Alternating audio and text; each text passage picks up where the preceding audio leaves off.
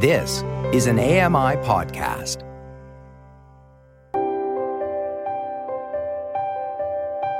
Welcome to Voices of the Walrus on AMI Audio, where professional readers give voice to articles from Canada's best general interest magazine. I'm your host, Roger Ashby. Dimitri Nasrallah owns 1,100 records. Nothing amuses him more than an evening of journeying from one record to the next. Well, except for the hunt for the next treasure. Laurie Wilson reads My Guilty Pleasure Vinyl. This is an article titled My Guilty Pleasure by Dimitri Nasrallah. I am and always have been a bargain hunter. A good deal is often more valuable to me than what I buy, and there is nothing I pine for more than a good deal on a vinyl record. My love of vinyl peaked during the 2010s, the decade during which I DJed three to four times a month. That phase of my life ended with the COVID 19 pandemic, but I now own about 1,100 records, and I still keep two Technics SL 1200 turntables and a mixer in my living room. Nothing amuses me more than an evening of journeying from one record to the next. Well, except for buying those records. Even as I write these words, I'm waiting to pounce on a steal that an algorithm might offer. E commerce software has trained me to salivate at the prospect of fluctuating prices. I could describe to you the eclectic mix of music I enjoy jazz or psych, electronic or post punk, 90s dance divas, or private press gospel reissues. But that's not crucial to understanding this guilty pleasure. I'm not always looking for albums I genuinely want. Instead, I scroll through the world's vast network of online stores, filling my carts with anything on sale or marked for clearance. For more obscure albums, I binge at Juno Records, the British specialty platform. Montreal's Aux 33 Tours is my go to in Canada, and I sometimes peek at Discogs for anything used and collectible. What's important is to have something to look forward to each time I sit down to work on a novel, or translation, or a magazine story. For me, procrastination is part of productivity. That growing word count may take weeks or even years to see the light of day and garner a reaction. In the meantime, shopping offers immediate satisfaction, surpassed only by the ring of the doorbell when, days later, the package arrives.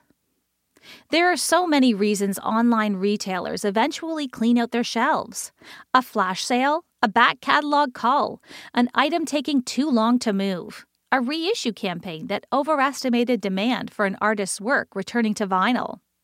I imagine that lonesome album landing months ago at some regional warehouse, back when its marketing was still fresh and full of potential.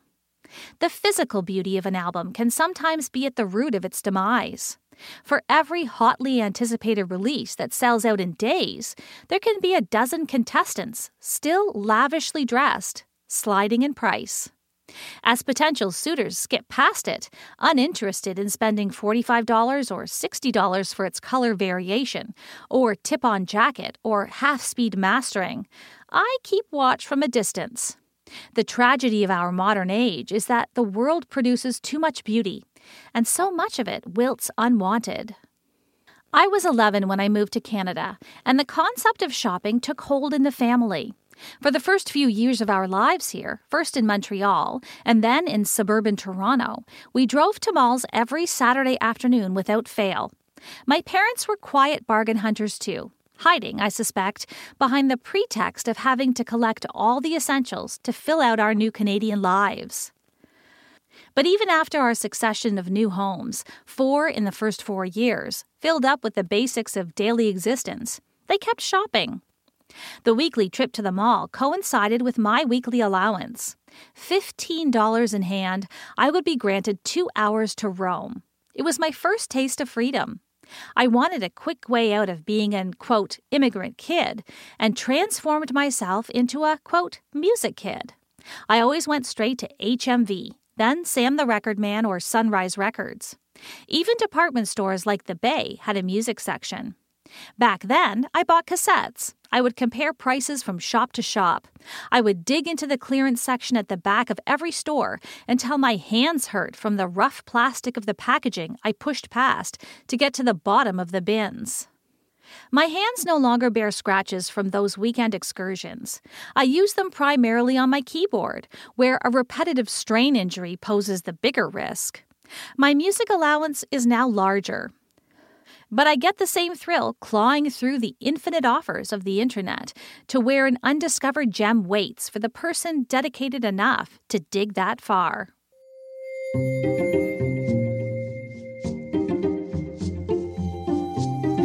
Was an article titled My Guilty Pleasure by Dimitri Nasrallah. I'm Laurie Wilson. You've been listening to Voices of the Walrus on AMI Audio, produced by Don Dickinson. Audio engineering by Jacob Shemansky. The manager of AMI Audio is Andy Frank, and I'm your host, Roger Ashby. If you enjoyed this podcast, please consider giving us a rating and review, and subscribe for more.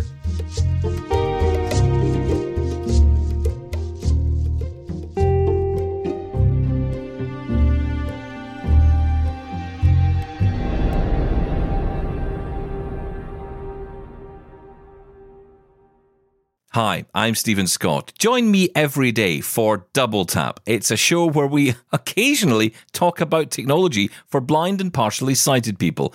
You'll find us wherever you get your podcasts.